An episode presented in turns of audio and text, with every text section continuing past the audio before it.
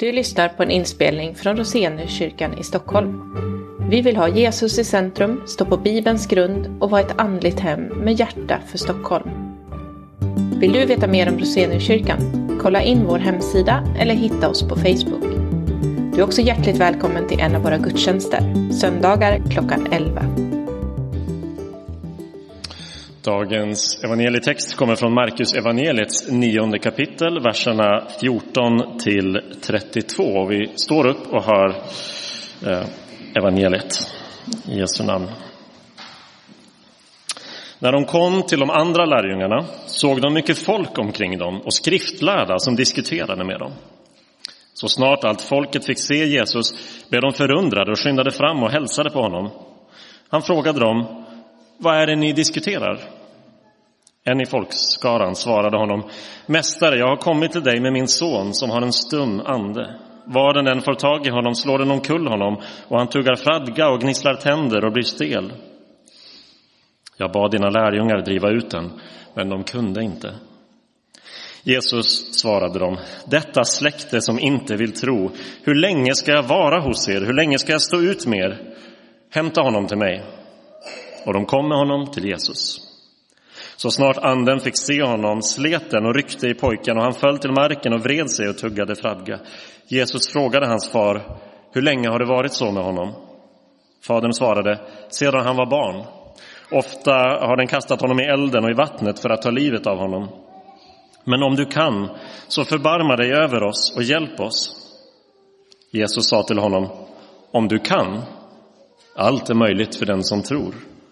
Genast ropade barnets far, jag tror, hjälp min otro. Jesus såg att folk strömmade till och han sa strängt till den orena anden, du stumma och döva ande, jag befaller dig, far ut ur honom och kom aldrig mer in i honom. Anden skrek och ryckte våldsamt i honom och for ut. Pojken var som livlös och de flesta sa att han var död. Men Jesus tog hans hand och reste upp honom och han stod upp. När Jesus hade kommit inomhus och lärjungarna var ensamma med honom frågade de varför kunde inte vi driva ut den? Han svarade den sorten kan bara drivas ut med bön.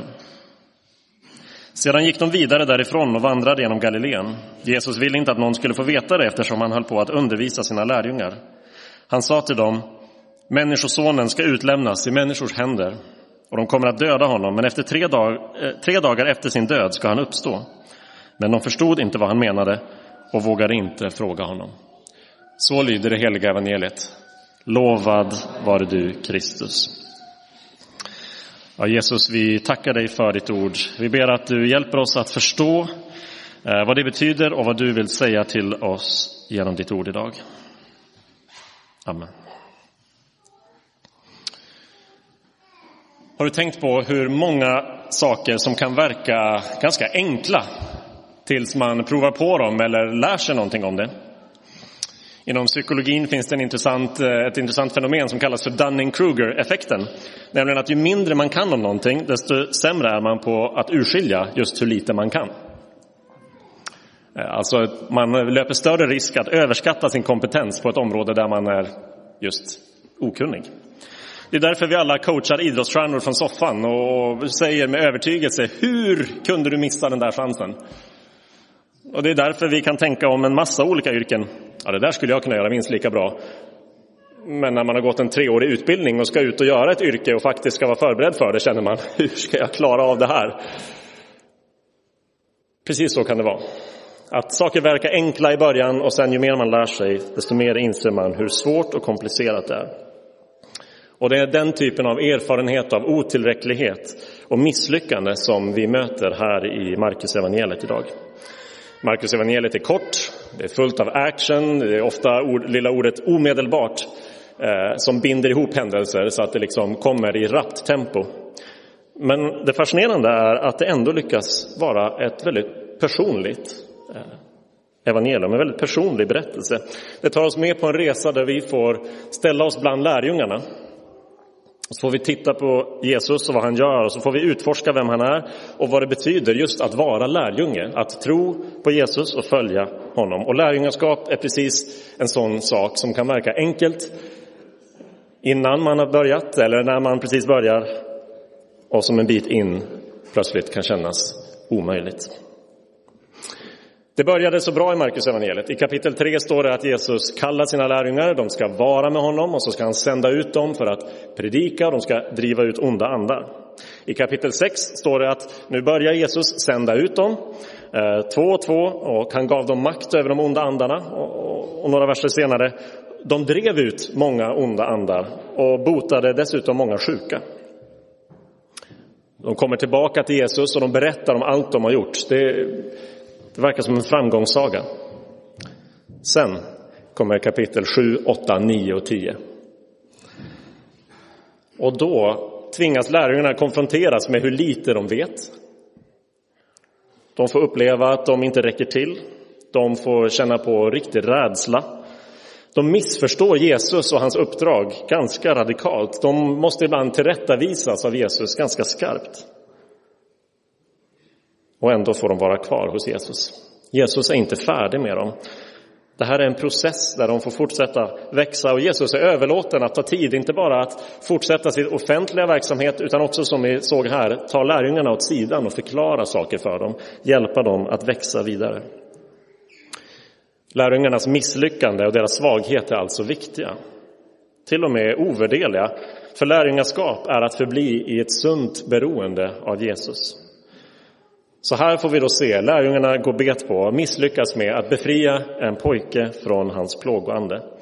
Så vi ska liksom ställa oss här med lärjungarna och så ska vi fundera på hur Jesus undervisar dem och lär dem genom den här händelsen.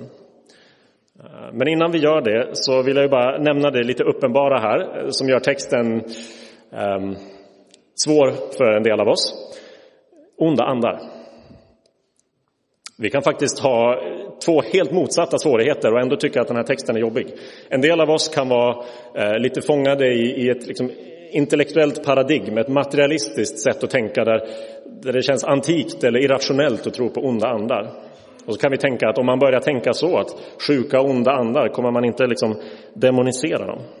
Andra av oss kan tycka att texten är jobbig just för att vi har erfarenheter av den andliga världen som har varit eh, otäcka eller eh, på andra sätt eh, lämnat djupa sår i oss. Till båda de grupperna får vi väl säga erkänna att de här svårigheterna finns här. Vi får säga till de som tror att men så här kan man inte tänka. Ja, sett över tid, över hela världen, så är det materialistiska synsättet ett undantag, historiskt och geografiskt. Och allt fler är inte bara eh, intresserade och öppna utan gör också erfarenheter av den andliga verkligheten i vår tids eh, lite osunda intresse för eh, häxkonst, magi och så vidare. Det vi behöver göra, precis som man gjorde på antiken, är att bara ha ett öppet sinne, se vad det är som pågår. Man gjorde redan då skillnad, som vi läste, mellan de som är sjuka å ena sidan och de som har ett andligt inflytande. Och Jesus dömer ingen på förhand, utan lyssnar och ser vad som behöver göras. Vi ska titta på tre saker när vi eh, tar oss eh, genom den här berättelsen. För det första frustrationen, för det andra ropet och för det tredje vändpunkten. Först frustrationen. Det är en ganska mm, trängd scen vi ser om vi tänker oss att vi är lärjungar här. Jesus kommer ner med tre av lärjungarna från berget där de har fått eh, det som kallas förklaringsberget där de har fått se Jesus liksom, i all hans gudomliga strålglans. Och när de kommer ner från berget så ser de de andra lärjungarna eh, lite mot väggen. Det är två grupper, står det, som finns här. Det finns en generell folkmassa och så finns det de skriftlärda. Och det står att de diskuterar med lärjungarna och ordet som översätts diskutera är just ett ganska konfliktladdat ord när det förekommer i Nya Testamentet. Folkmassan är frustrerad därför att lärjungarna inte lyckas uträtta något. Varför kan ni inte hjälpa den här pojken? Varför lyckas ni inte lösa problemen? De skriftlärda, ja, vi kan inte se riktigt ingående vad de säger här, men vi vet ju generellt eh, vilket slags frågor de har. De kanske inte är ute efter den sociala vinkeln så mycket som den intellektuella, men vi har ju sagt från början att Jesus inte kan vara Messias. Det här, er tro går ju inte ihop. Det är därför det går så här illa. Lärjungarna är pressade och trängda. Och Jesus var inte där. Det är liksom en försmak på arbetet som väntar dem när Jesus återvänder till Fadern. En försmak på vår vardag kan man säga. Att försöka gå i Jesu ärende och arbete utan att ha den här omedelbara, uppenbara närheten till Jesus. Och så kommer Jesus.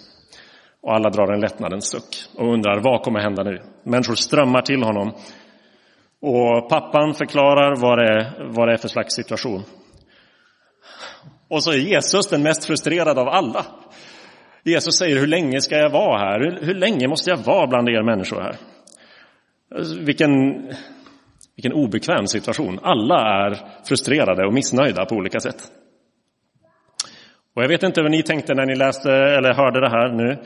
Vem eller vad är Jesus så frustrerad på? I första anblick kan man tänka att det är hans lärjungar. Men när han säger detta släkte som inte vill tro, eller släkte som inte tror, det där ordet vill är lite tillagt kan man nog säga. Ehm, det måste inte vara just vill. De kanske inte kan tro, de tror inte. Ordet släkte syftar aldrig annars på just lärjungarna, utan på människor i allmänhet. Ehm, Israel och, och mänskligheten som inte tror på Jesus. Jesus frustration är nog snarare att lärjungarna blir missnöjda, eh, nej förlåt, att folkmassan blir missnöjda med lärjungarna och därför liksom ger upp med Jesus helt och hållet. Felet är inte att lärjungarna är begränsade, att de inte kan allt, inte är fullärda eller klarar av alla situationer. Att de misslyckas med att befria den här pojken. Nej, felet är ju att förvänta sig att lärjungarna ska vara allt som Jesus är. Jesus förväntar sig inte det.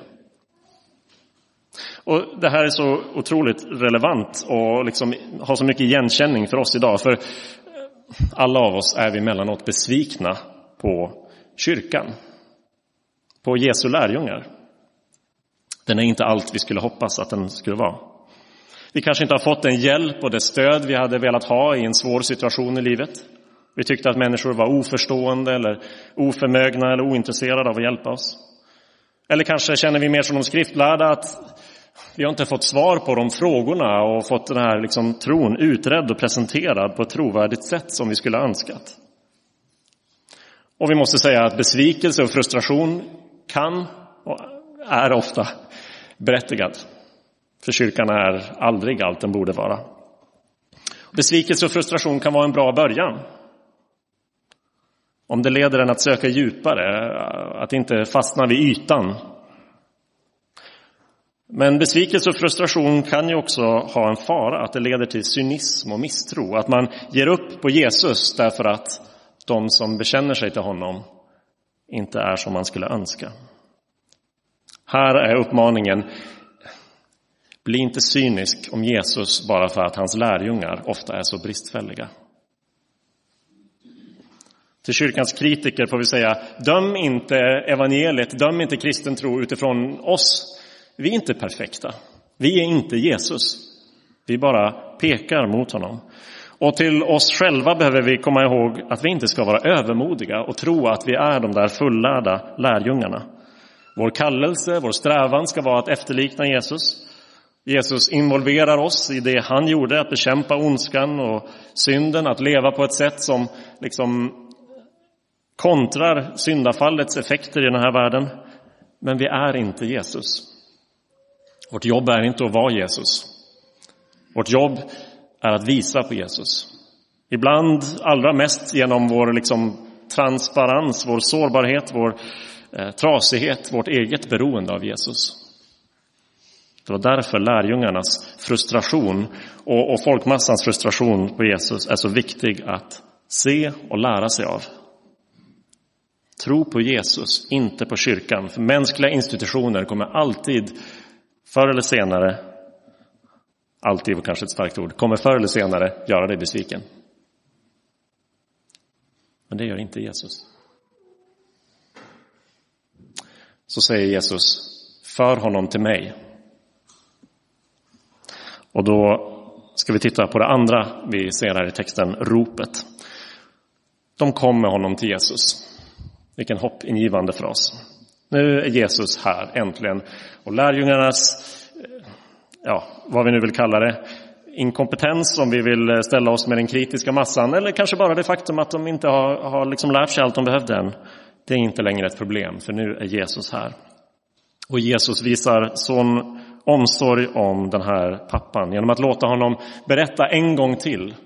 Hur är det med din son? Han får utgjuta sitt hjärta, får uttrycka sin vanmakt alla åren sedan den här pojken var ett litet barn och han inte har kunnat hjälpa honom. Och det är som att alla de andra grupperna som tidigare var där var så nära och pressade på, de försvinner nu ur blickfånget och det är bara Jesus och pappan här. Och det här samtalet handlar också till slut om tro. Varför i ett sånt här läge med en pojke som är i desperat behov av hjälp, en pappa som, som inte vill något annat än se sin pojke återställd. Varför pratar Jesus med honom om tro? Därför att Bibelns diagnos på vår situation som människor är att tro hör till liksom kärnan i det mänskliga tillståndet. Eller det mänskliga problemet just är att vi inte har tro på Gud. Människor har massor av legitima behov. Fysiska, emotionella och så vidare. Gud har skapat och bryr sig om både vår kropp och vår själ. Men det allra djupaste problemet, det som är roten till allt annat, är att vi är skilda från Gud på grund av synden som kommit in i världen. Ibland vår egen, ibland andras, oftast kombinationen av de två. Poängen är alltså att pojken och pappan behövde inte bara bli av med den onda anden som kontrollerade pojken. De behövde få en annan herre in i pojkens liv istället. Inte en som kontrollerar, utan en som befriar. Men Jesus kan bara bli herre i deras liv om de vågar tro på honom. Den här berättelsen är ett underbart exempel på Jesu omsorg om en familjs fysiska och väldigt liksom konkreta välfärd. Men det är också en del av den stora berättelsen om hur Gud bekämpar ondskan i världen. Jesus kom för att vinna världen tillbaka till Gud, vilket betyder att ja, Jesus måste besegra våra yttre fiender och befria oss från ondskans andevakter. Men det räcker inte. Jesus måste också ta itu med problemet inuti oss, vår misstro mot Gud. För att ge oss frälsning behöver han därför visa sig som den Herre som förtjänar vår tro. Jesus behövde inte bara övervinna våra fiender utan också vinna våra hjärtan och skapa tro i oss. Och det är mycket mer komplicerat. Vi ser hur snabbt det går för Jesus att köra bort den onda anden, hur mycket mer utrymme som ägnas åt samtalet med pappan om vad tro är. Ja, så vad är det då? Ja, några saker kan vi säga och särskilt lägga märke till som lyfts fram här. Ingen enskild text kan säga allt om vad det betyder att tro, men några saker kommer fram här. Och det första är risktagandet. Tänk dig att leva i många år med en familjemedlem som ehm, är i den här situationen. Vi skulle kunna tänka oss en, en sjukdomssituation. Här är det tydligt att det är något mer specifikt än bara en sjukdom. Att det finns någon typ av eh, andlig sida av det. Det är så lätt att för att skydda sig bygga upp ett slags mur, ett självförsvar. Kanske av cynism och misstro, tänka att nej, men, ingen kan någonsin hjälpa med det här, så det är inte lönt att få upp sitt hopp. Att tro är ett risktagande. när Jesus börjar prata med pappan så, så finns inte de där murarna där. Hans hjärta är helt och hållet öppet. Och han som börjar med att lugnt och sakligt svara Jesus kommer till slut till en punkt där han ropar. Och att ropa mitt med en massa människor runt omkring, det är att verkligen göra sig själv sårbar. Öppen för besvikelse, för vem vet, det finns inga garantier. Han tar en väldig risk när han ropar. Tro är ett slags öppenhet. Tro har mycket mer gemensamt med sårbarhet och svaghet än det vi vanligtvis kallar för styrka. Men det andra vi ser om vad tro är här är att den är riktad. Tron är inte något som liksom stannar inuti sig själv. Tron sträcker sig mot någonting. Det är underförstått i det här samtalet att det inte handlar om tro i största allmänhet utan på Jesus som, som faktiskt står där rakt framför honom. Tro är ingen, ingen egen ehm, ska vi säga, tillgång eller kompetens eller personlighetsdrag. Teologen Francis Schaeffer han beskriver ibland tro som två tomma händer. Alltså, det är inte mycket i sig självt. Poängen är att tron är en mottaglighet, att den sträcker sig fram, att den är riktad mot något. Det är det som hjälper oss att förstå och känna igen oss i ropet från den här desperata pappan. Han både tror och inte tror på samma gång. Just för att han inser att han själv inte kan göra något, att han inte ens kan frammana det man skulle kunna kalla för en stark tro, så är han redo och värdig att ta emot Guds hjälp. Jesus själv som står där. Därför, just för att tron är riktad, så spelar det mycket mindre roll hur stark din tro är än hur stark den är som du tror på. En riktigt svag tro på Jesus räcker mycket längre än en stark tro på något helt annat. För det handlar om att vara riktad mot den som är starkare än allt. Och så läser vi att Jesus såg att folk strömmade till och han sa strängt till den orena anden, jag befaller dig, far ut ur honom, kom aldrig mer tillbaka. Pojken var som livlös, de flesta sa att han var död, men Jesus tog hans hand och reste upp honom och han stod upp. Det här visar oss vändpunkten. För ibland måste det bli sämre innan det blir bättre. Vi ser det i pojkens liv. Inte nog med alla år han hade plågats av den här anden. När Jesus driver ut honom så verkar han död. Som om den här onda anden ville spela ett sista spratt på vägen ut. Och omgivningen visar igen att de har svårt att tro. Han är död, säger de flesta, står det. Klart att Jesus inte kan hjälpa. Varför provar du ens att gå till Jesus med dina problem? Och vi måste erkänna att det kan bli smärtsamt, kanske mer smärtsamt, att komma till Jesus. Det innebär ett slags död. Att ge sitt liv till Jesus, att, att omvända sig från sin synd eller att erkänna sitt totala beroende av Jesus. Att dö bort från det onda och från synden i våra liv. Ja, det är smärtsamt. Det kommer kännas som att det blir sämre före det blir bättre. Men Jesus reste honom upp Jesus kan ge liv när allt hopp verkar vara ute. Ingenting i andevärlden kan stå emot honom och det här är en fantastisk tröst för människor över hela världen som frivilligt eller ofrivilligt kommit under inflytande av onda andemakter av något slag. Vår situation kan vara väldigt annorlunda, men vad det än vi behöver komma till Jesus med så måste vi ibland vara beredda på att det blir sämre före det blir bättre. Samma mönster ser vi faktiskt också i Jesu liv. Jag vet inte om ni tänkte på det, men det är en lite bökig formulering. Jesus reste honom upp och han stod upp. Det är två olika grekiska verb som används och båda två är huvudverben när Nya testamentet sen beskriver Jesu egen uppståndelse. Precis efter den här händelsen står det att Jesus tillbringar tid i avskildhet och undervisar lärjungarna om att han kommer att dö, men sen kommer att uppstå. Han har precis gett dem en liten förhandsvisning, en liten trailer av evangeliet. Jesus kommer inte bara verka livlös, utan kommer att dö och bli begravd. Men allt hopp är inte ute. Han kommer ändå uppstå och segra.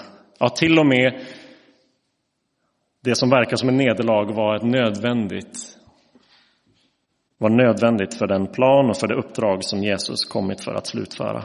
Och döden kunde inte hålla kvar honom, den var lika maktlös som de onda andarna. Och därför, för att vi sett det mönstret i pojkens liv och i Jesu liv, så kan vi vara beredda på och inte bli så överraskade på att det mönstret, att det ibland blir sämre före det blir bättre, också går igen i vårt liv. Det gick verkligen inte som lärjungarna hade tänkt här. Vad härligt det hade varit att få rapportera för Jesus igen när han kom tillbaka. Ja, vi skulle bara se vad vi gjorde i förmiddags. Men det gick inte så. Och när Jesus försöker förklara, eller rättare sagt när de försöker förstå efteråt och frågar varför klarade inte vi det där? så säger Jesus den sorten kan bara drivas ut med bön. Det är som att Jesus nu vill hamra in poängen till lärjungarna. Det finns saker som ni inte klarar av, men som jag klarar av. Ni behöver komma till samma läge som pappan. Inte tro på er egen kraft eller förmåga, utan inse er otillräcklighet och vända er i bön till mig, den enda som kan hjälpa. Så till oss lärjungar som fått för oss att vi vet vad det här handlar om, att vi är ganska bra på det här, att Gud faktiskt borde vara rätt glad att han har oss på sitt lag. Vi kan behöva att riktigt krascha och misslyckas och komma tillbaka till att det är Jesus vi ska tro på. Inte kyrkan, inte oss själva, utan Jesus. Det här är en underbar berättelse. Jesus hjälpte en pojke som inte själv kunde komma till Jesus, inte själv kunde artikulera sitt behov. Jesus hjälpte en desperat pappa som inte kunde komma på något annat att göra än att komma till Jesus, men som själv inte enkelt åtminstone kunde fatta tro.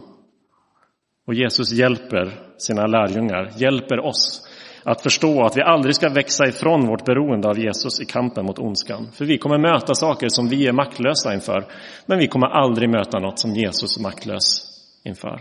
Inte ens när vi möter döden eller Guds dom. Jesus är vår hjälp, vår styrka, vår rättfärdighet och vårt hopp. Vi ber.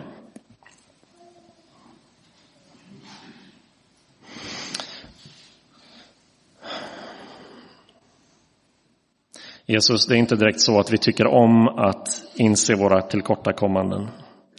Inte så att vi tycker om att ropa till dig i desperation eller erkänna att vi inte ens klarar av det mest basic i att vara kristen, nämligen att tro. Men Jesus, hjälp vår otro. Och hjälp oss i våra misslyckanden när vi ställs inför det som på sätt och vis ingår i lärjungaskapet men som vi inte är redo för eller som vi måste gå igenom just för att lära oss det viktigaste av allt, att vi är beroende av dig. Håll oss kvar där. Låt oss aldrig inbilla oss att vi kan växa ifrån dig eller klara oss utan dig. Hjälp oss att tro. Hjälp oss att gå i ditt ärende och i ditt verk, beroende av dig, i bön till dig när vi möter det vi själva inte klarar av. Tack Jesus för att vi aldrig möter något som du är maktlös inför. Amen.